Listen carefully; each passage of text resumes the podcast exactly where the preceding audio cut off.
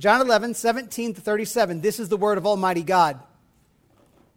Now, when Jesus came, he found that Lazarus had already been in the tomb four days. Bethany was near Jerusalem, about two miles off. And many of the Jews had come to Martha and Mary to console them concerning their brother.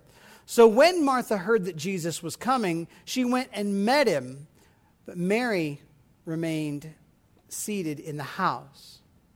Martha said to Jesus, Lord, if you'd been here, my brother would not have died.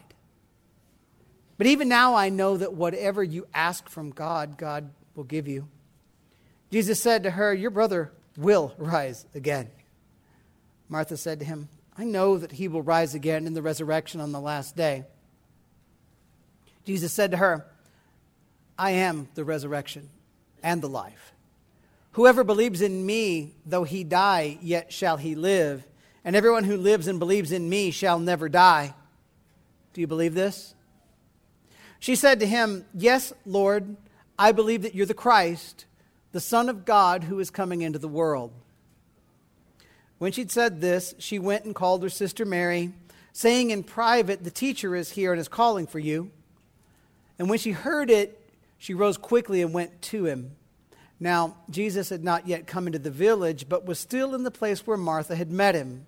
When the Jews who were with her in the house, consoling her, saw Mary rise quickly and go out, they followed her, supposing that she was going to the tomb to weep there.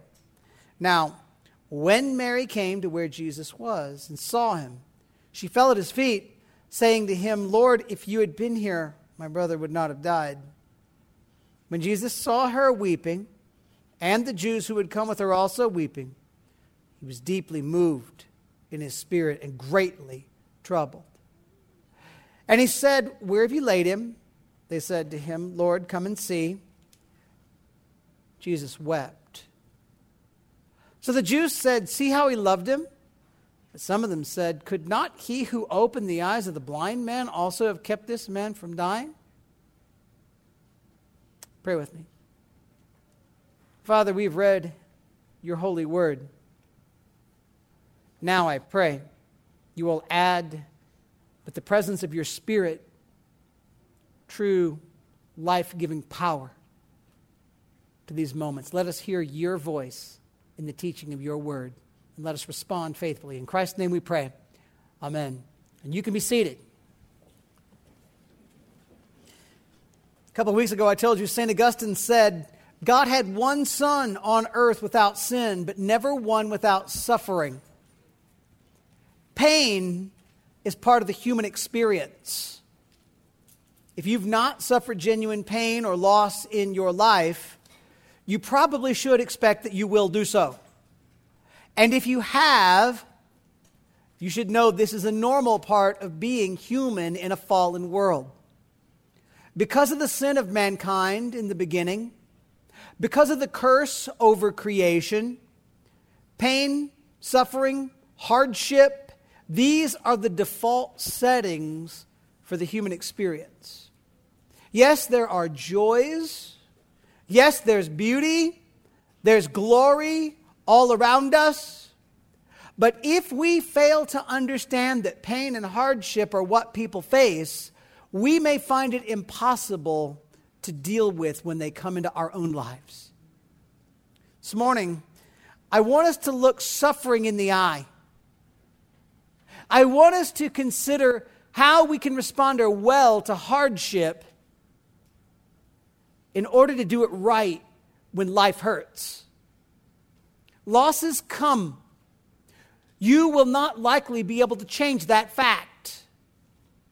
How you think when hardships come, how you react, how you respond, these are your opportunity to honor the Lord. So let's try to be real this morning. Let's try to take a sober look at life.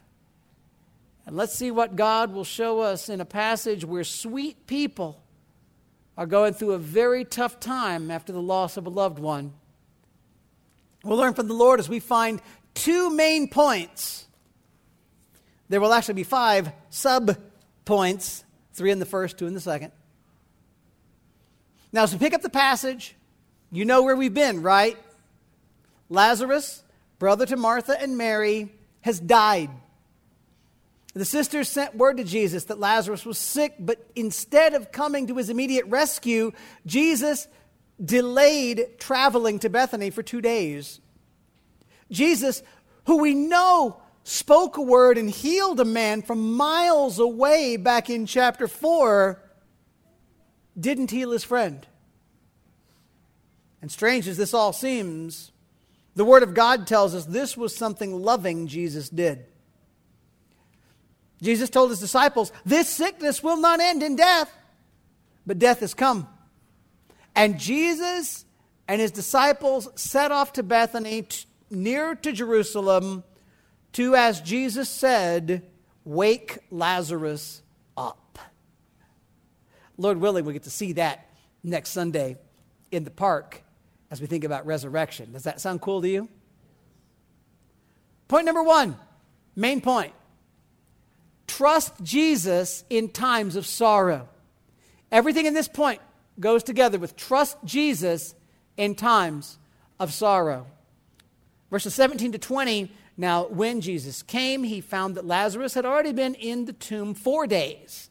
Bethany was near Jerusalem, about two miles off, and many of the Jews had come to Martha and Mary to console them concerning their brother. So when Martha heard that Jesus was coming, she went and met him, but Mary remained seated in the house.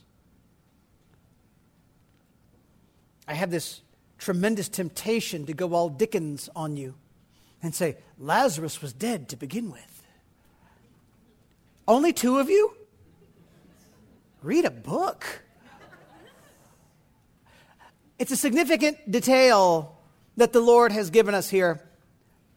You know, just like in our day, there were superstitions surrounding the concept of death. Have you guys ever heard any death superstitions?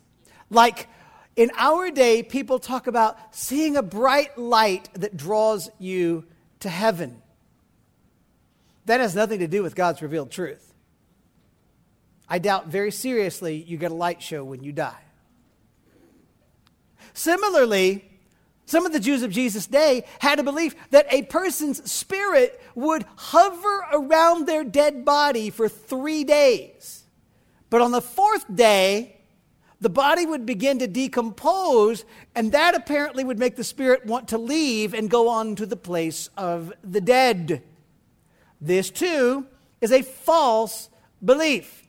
We know from Scripture that any believer, for them to be absent from their body, is to immediately be present with God. For any unbeliever to be absent from the body is to immediately be under the judgment of God. But there's no hovering around your body That Lazarus has been buried here for four days, though, tells us that even the superstitious around Jesus believe Lazarus to be clearly and most sincerely dead. When Martha found out Jesus had arrived in Bethany, she left quietly. She doesn't want to make the crowd aware of what's going on. And here comes the conversation between Jesus and Martha. And the first sub point you're going to get, I would make this an A. Make it a sub point A if you're an outliner or make it whatever you want. I, I don't care. Subpoint A trust the sovereign power of God. Trust the sovereign power of God. Verse 21 and 22 Martha said to Jesus, Lord, if you had been here, my brother would not have died. But even now I know that whatever you ask from God, God will give you. When Martha meets with Jesus, somewhere away from the crowd, her first words are words of deep sorrow. There's no hint of accusation here, just, just sadness. Martha knows that if Jesus had been there, Lazarus wouldn't have died. She knows Jesus most certainly could have healed her brother. And Martha's sad because that's not what happened. Martha adds, but even now, I know that whatever you ask from God, God will give you. Don't read that as an expectation that Martha suspects that Jesus is going to come and raise Lazarus from the dead. The rest of this passage shows us that Martha is not at all expecting a miracle today. What Martha is telling Jesus is that even though you didn't do what I want you to do, or what I would have wanted you to do, I still believe in you. I still know you've got the favor of Almighty God upon you. I know you can accomplish anything that you and the Heavenly Father desire to accomplish. Jesus can still do good, great good, even in the midst of the family tragedy, and Martha knows it. How much can we identify with Martha here? She hurts. She's lost her brother and she knows God could have stopped it. She knows that had things gone differently, Jesus could have done a miracle. But for reasons that Martha doesn't understand, God did not choose to prevent her from feeling this pain. And we all have experiences like Martha's, don't we? What can we do, like Martha, that's right and helpful, first, follow her lead. Trust the sovereign power of God. Martha knows Jesus has the power to change the situation. Martha knows Jesus, he had it back before Lazarus died. She knows Jesus still has the power to accomplish anything he wants. She trusts that in the middle of her hard circumstance, God is still all powerful. God is still on his throne. God is still accomplishing things that she doesn't understand. And when you face hardship and when you face loss, you will do well to remember those truths too. None of our pains come because God was powerless to change things. None of our circumstances are beyond the reach of God. We need to remember that our good and mighty God is still sovereign over all. Then, subpoint B trust in the future hope of the resurrection. Trust in the future hope of the resurrection. Verses 23 and 24 Jesus said to her, Your brother will rise again. Martha said to him, I know that he will rise again in the resurrection on the last day. Jesus' response to Martha is great. Martha does not understand what Jesus is saying. We know the story, right? You guys know what's going to come next? Jesus is telling Martha, Lazarus is not staying in that tomb today. Maybe he's four days dead, but that is not relevant to the Almighty God. Jesus has come to Bethany to call him out.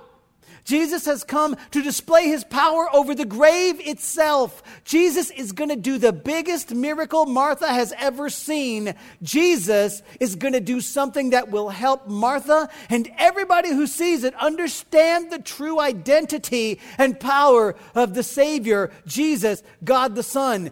Lazarus is going to live again that very day. Martha, for her part, misses the immediacy of what Jesus has said. She's probably already heard from the mourners in the house, the people that came to comfort her, that her brother is not going to stay dead forever. Martha knows God has promised that one day he's going to bring all of his saints back to life. There was a resurrection of all the dead to come, and Lazarus is gonna live again. Just like Job said that, that though worms destroy his body, yet in his flesh he will see God. Now, while Martha is wrong here about what Jesus was saying to her, Martha is right to remember the resurrection to come. In a time of sorrow, friends, it is really good for you and me to remember that this life is not all there is.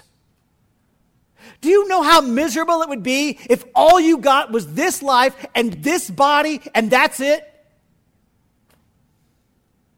How many of you have your body doing everything it, that you want it to do? Don't you get it? This is not all there is.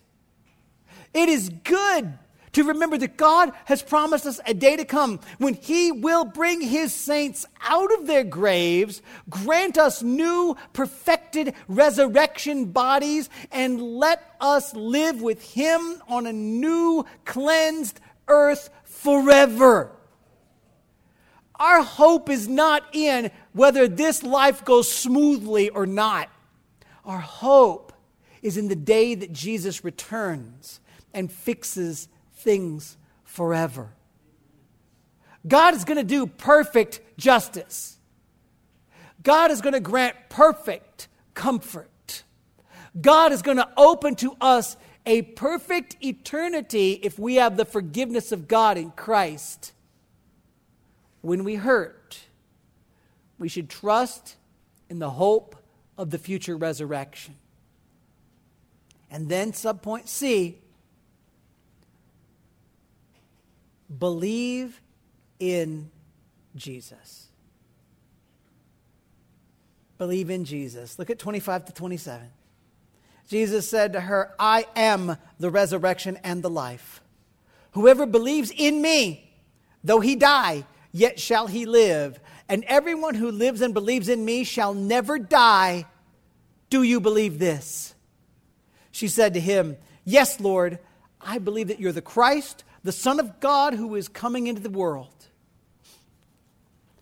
So here Jesus says something of massive importance. Instead of pointing Martha's hope to a coming day of resurrection, which will be a great day, Jesus gives her a powerful I am statement. Jesus tells Martha that he is the resurrection and the life. Five times now in John's gospel, we've seen Jesus say that he is something. I am with a predicate nominative to follow. And each of these statements shows us that the Savior is far more than a mere man, right? Jesus is God in the flesh. Jesus said, I am the bread of life, John 6 35. The light of the world, 8 12. The door, 10 7. The good shepherd, 10 11. And now the resurrection and the life in 11 25. And in each of those statements, Jesus is calling his hearers to think in a much bigger way about who Jesus is in these issues. He does not want the people to look for a handout of bread. Jesus is the bread of life.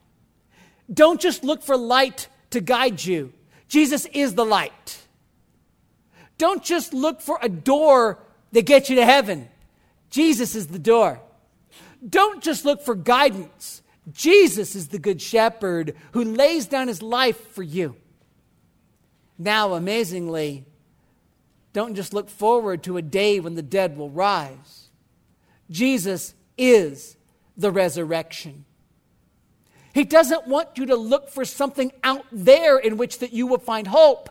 He is the one in whom your hope finds life. Consider the way the Savior's words change how you think about salvation. Jesus is not calling us to use Him to reach an end that is somehow apart from Him. We don't go through Jesus to get to heaven. On the contrary, while heaven, yes, is a place, heaven is knowing and being with Jesus. We don't use Jesus to get life. Life is knowing and loving Jesus. Perhaps this should challenge us as we talk about the gospel. The gospel is not that you use Jesus to get forgiveness from God. Salvation is knowing Jesus, loving Jesus, running to Jesus, embracing Jesus. And all who long for Jesus and come to Jesus because they want Jesus get forgiveness and life. I heard David Platt once say it this way You don't go to heaven if you don't want God. You're not saved if you don't want Jesus. Jesus is not a tool, He's not your ticket to the show. He's both the way you get in and the main attraction. Jesus said he is both the resurrection and the life.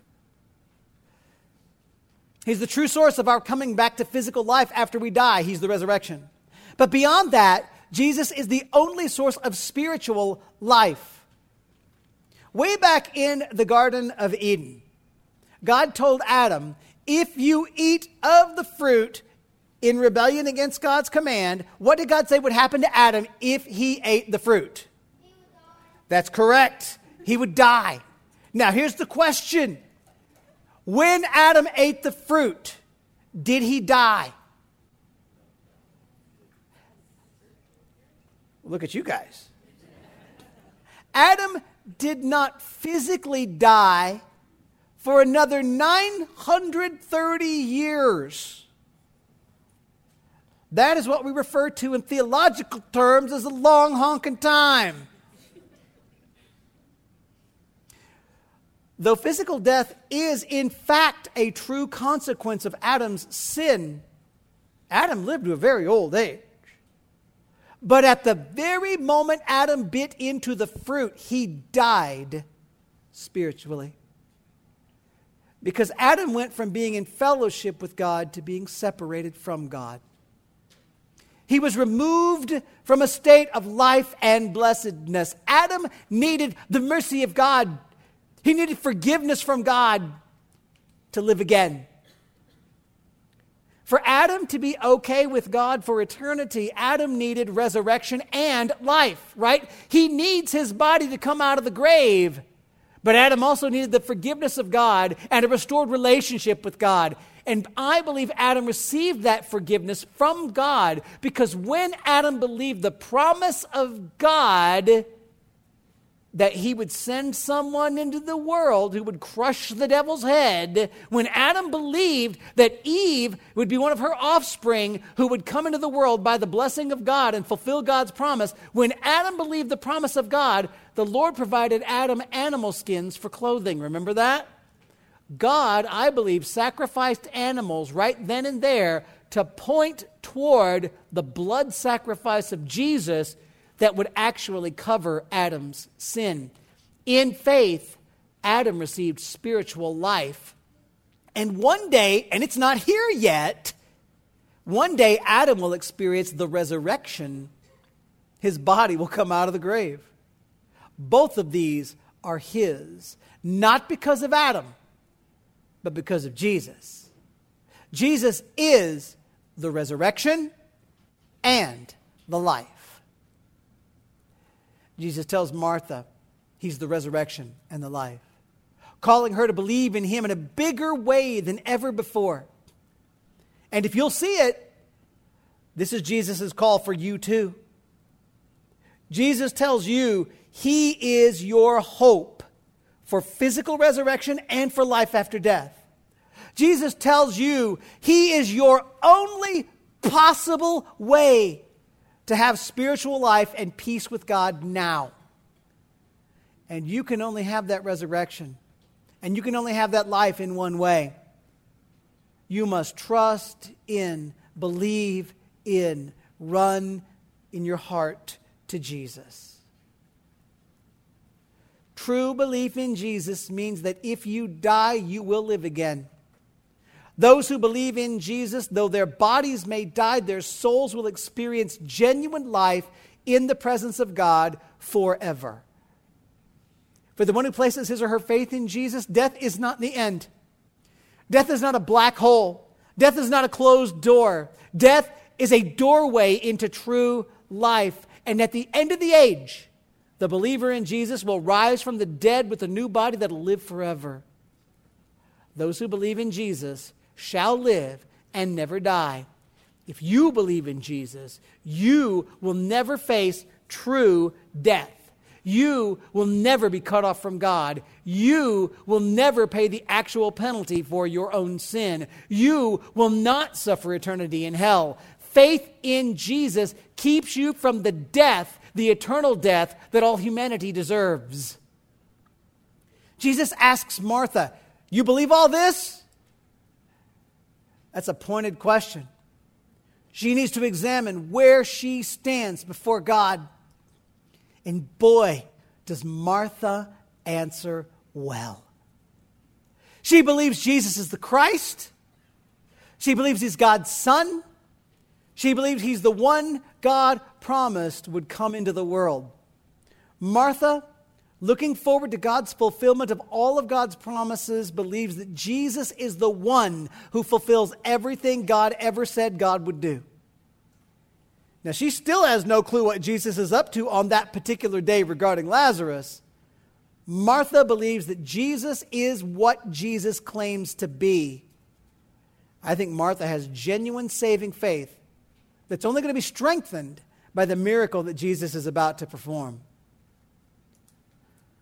But do you know what's more important than whether or not Martha believes correctly? It's the same question applied to you. Jesus is the resurrection and the life. Those who put their faith in Jesus will never die. Those who put their faith in him will live again after their bodies die. Do you do you believe this? Do you believe in Jesus? Is your entire trust for your entire eternity bound up in the person and work of Jesus? If it's not, you're destined for eternal death and hell. But if your faith is bound up in Jesus, if you know Jesus is God's Son, if you believe that Jesus died for your sin, if you believe that He's alive today because He rose from the grave, if your hope is in Jesus alone for salvation, if you want Jesus, then you have the, the promise of eternal life from your God. Believe in, trust in Jesus, and find true, everlasting life. Martha is in the middle of sorrow. While she may not understand everything, she trusts Jesus. And that makes all the difference in the world. But trusting during a time of pain, can you guys relate to this? It's not always easy. We need to realize it's vital that we guard ourselves as we go through this life that's full of so many sorrows. So, main point number two guard against unbelief. Guard against unbelief. 28 to 31 resets the scene for us. When she had said this, she went and called her sister Mary, saying in private, The teacher is here and is calling for you. And when she heard it, she rose quickly and went to him. Now, Jesus had not yet come into the village, but was still in the place where Martha had met him. When the Jews who had met her in the house, consoling her, saw Mary rise quickly and go out, they followed her, supposing that she was going to the tomb to weep there. So Martha runs home goes to get her sister Mary so Mary can talk to Jesus too. The house was full of people who have come to comfort the sisters and mourn the death of Lazarus. There would have been friends there. There also would have been professional mourners there. It was their job to weep, wail, and help others really get the grief thing going. How many of you would dig that for a career path? Different cultures, folks, different cultures. And when Martha sends Mary to Jesus, the crowd sees Mary get up and they see her running out and they're like, oh, she's going to go weep at the tomb. We need to be there to comfort her. That's our job. So they go with her. Now we're going to see two ways that we're reminded to guard against the unbelief that threatens us when we hurt. Subpoint A, under this second main point, battle unbelief with hope. Battle unbelief with hope. Look at 32 and 33. Now, when Mary came to where Jesus was and saw him, she fell at his feet, saying to him, Lord, if you had been here, my brother would not have died. When Jesus saw her weeping, and the Jews who had come with her also weeping, he was deeply moved in his spirit and greatly troubled. So Mary arrives. She echoes the very same thing Martha said You want to guess they may have had this conversation? She acknowledged that Jesus had the power to prevent Lazarus' death. Now, I don't think any different than Martha. I don't think Mary is accusing Jesus of wronging them. She's just sad. She's sad that Jesus didn't stop this. You guys know what that feels like, right? And Mary falls at Jesus' feet. She weeps.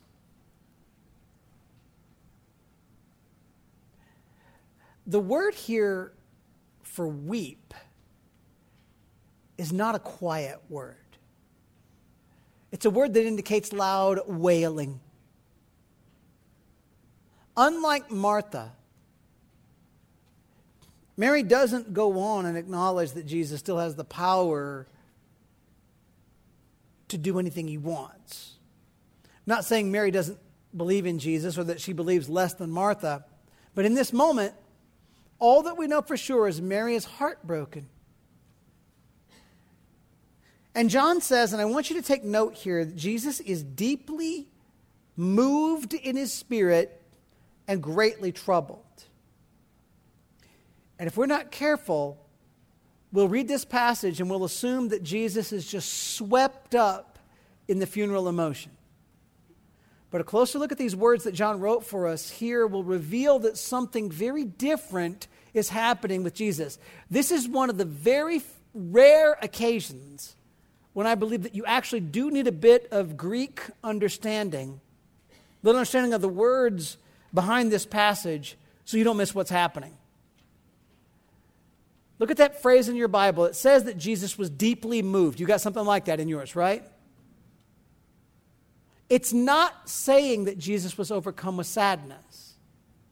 The Greek word used for deeply moved is a word that is translated everywhere else in Scripture as sternness or scolding.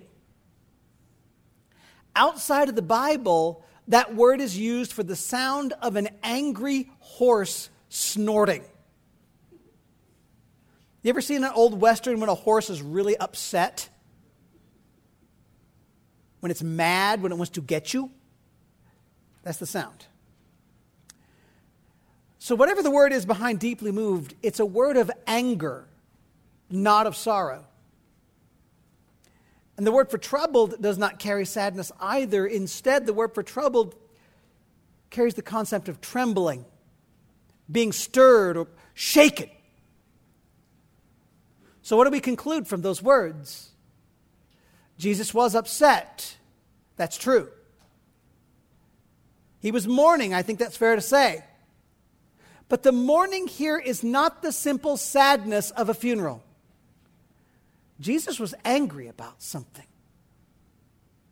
Something Jesus was seeing or experiencing wasn't right. So, what was it that wasn't right? Jesus, I believe, he was around people who were supposed to be his followers Mary and Martha. He saw a crowd of people who are supposed to be the people of God, but they're wailing over the death of Lazarus as if there were no hope for the future. Jesus saw people not acting like the people of God. Instead, he saw people who were mourning like the lost, like the world, like pagans. 1 Thessalonians 4:13 Paul says, "But we do not want you to be uninformed, brothers, about those who have fallen asleep, who, who died, that you may not grieve as others do who have no hope. Yeah, there is sadness when we lose loved ones. There is sadness when we see tragedies on television or your internet news report. We're sad when we realize that we're not going to be in the presence of someone we love again anytime soon. But if the person we loved and who has passed on knows the Lord, There's no call for the kind of empty, hopeless mourning that we find in the funerals of the world. Now, I'm not saying, hear me please, I'm not saying that you don't mourn, weep, and grieve. Those are normal things, they're right things. Be sad when things are sad, don't pretend otherwise. But, Christian, do not grieve as if there's no hope. Do not grieve as though God is not going to do right. Because grieving as if there is no hope dishonors your Lord. I think Jesus looked at this crowd. He saw a crowd who looked at death as if it, as if it was the ultimate end. And they didn't recognize that Jesus, the Savior, the resurrection, and the life was right there in their midst. Jesus, in his true deity, in his perfect humanity, he expressed the right and proper anger of God over the utter lostness of this crowd. When we face loss, when we face sorrow, we're at risk of being like the crowd. Because sometimes our pain leaves us feeling hopeless. And in such time, we got to fight. We must, by the power of God's Spirit, battle unbelief with hope. We must trust in Jesus, the resurrection and the life. And we must rest our hope in Jesus' promise of eternity to come, where God will make all things new and God will set all wrongs right. Now, before we move on, let me do something theological here, real quick. Jesus is truly God and truly man. You know that, right? Divine nature, human nature, perfectly together. Hypostatic union, for those of you who need that word. As God, in his godly nature, Jesus cannot be manipulated by changing emotions. God does not change. Our actions do not move God from one thing to make him become another thing. I'm not telling you God's not caring or that God's not kind. What it means is that God, who knows all things, who is totally holy, totally powerful, is eternally set in his attitude toward all things. In his humanity, Jesus experiences and expresses right human emotion. And the emotion we see here in Jesus is a proper reflection of the eternal and set attitude of God toward all things. The author of Hebrews reminds us we do not have a high priest who cannot sympathize with us. Jesus knows what it's like to be human, though he never stops being truly God. And we're going to see in the sweetness of Jesus how to battle unbelief with hope. Subpoint B, last one for the day. Trust God's goodness. Trust God's goodness. Look at verses 34 to 37. And he said, Where have you laid him? They said to him, Lord, come and see. Jesus wept. So the Jews said, See how he loved him. But some of them said, Could not he who opened the eyes of the blind man also have kept this man from dying? The Savior asks, Where's, where's the tomb? Where's Lazarus' body? The people say they'll take him there. In verse 35, Jesus weeps. That word for weep there for Jesus is a silent word. It indicates tears. It doesn't indicate wailing. It indicates tears. And when Jesus weeps, the Jews around him take it as a sign, as a sign that, that Jesus has personal sorrow over the loss of Lazarus. And, and they begin to debate with, whether, with each other, well, couldn't he have stopped it? Why, why didn't he stop it? And they miss the point of the weeping of Jesus. So now let's ask earlier I said, why was Jesus angry? Now I'm going to ask you, why does Jesus weep? Well, one thing I think is true. I think Jesus genuinely weeps over the ugliness of death. and the brokenness that man's rebellion against God has brought into the world.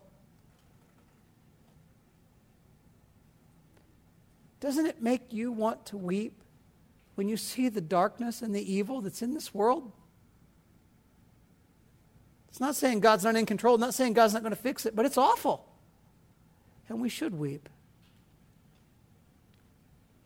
And Jesus weeps over the fact that he's surrounded by a crowd that still doesn't believe. They still don't understand. They still haven't trusted him. And honestly, I would tell you that yes, Jesus weeps out of love and compassion because he's with a hurting family in a time of sorrow. Jesus weeps. Jesus weeps knowing full well he's about to remedy their pain. But he still weeps because he cares. Don't you love that, Jesus? A Jesus who can look at you, see your hurt, say, I know I'm about to fix you, and still weep with you in your time of sorrow? That's a good Jesus. Look at Jesus here. His anger calls you to battle unbelief with hope in Him. The tears, I think they call on us to remember that Jesus is good, Jesus is loving, Jesus cares. And if we're going to survive the hardships of this life, we've got to trust in the goodness of our God and Savior. As we draw back from the scene, what is God telling you? If you've not yet put your trust in Jesus for eternal life, I can tell you God is commanding you, as He commands all people everywhere, to turn from sin and believe in Jesus. Run after Jesus. Desire Jesus. You need life, you need forgiveness, and you can only have it in Jesus. So, in your heart, run to Jesus in faith and ask Him, Lord Jesus, please save me. And if you do know Jesus, trust Him in times of sorrow. Jesus is sovereign, He's Lord even over the grave, even over the resurrection. Set your hope on eternity with Jesus, not on this fallen world. Jesus is better than any bit of this world. When you hurt, battle unbelief by hoping in Jesus and remembering that even when life is hard, even when life is hard to understand, Jesus is still good. Jesus does care. Jesus loves his own with a love that's greater than any love you could ever possibly imagine. Let's pray. Lord Jesus, I thank you I thank you so much that you have been so good, so kind, so merciful. I thank you for who you are the Holy One, the Merciful One, the resurrection and the life. I pray that you would let me trust you. And I pray that you will help us to find you a worthy goal for our lives. Be merciful. God, comfort those who are hurting and give them hope in you. We ask it in Christ's holy name. Amen.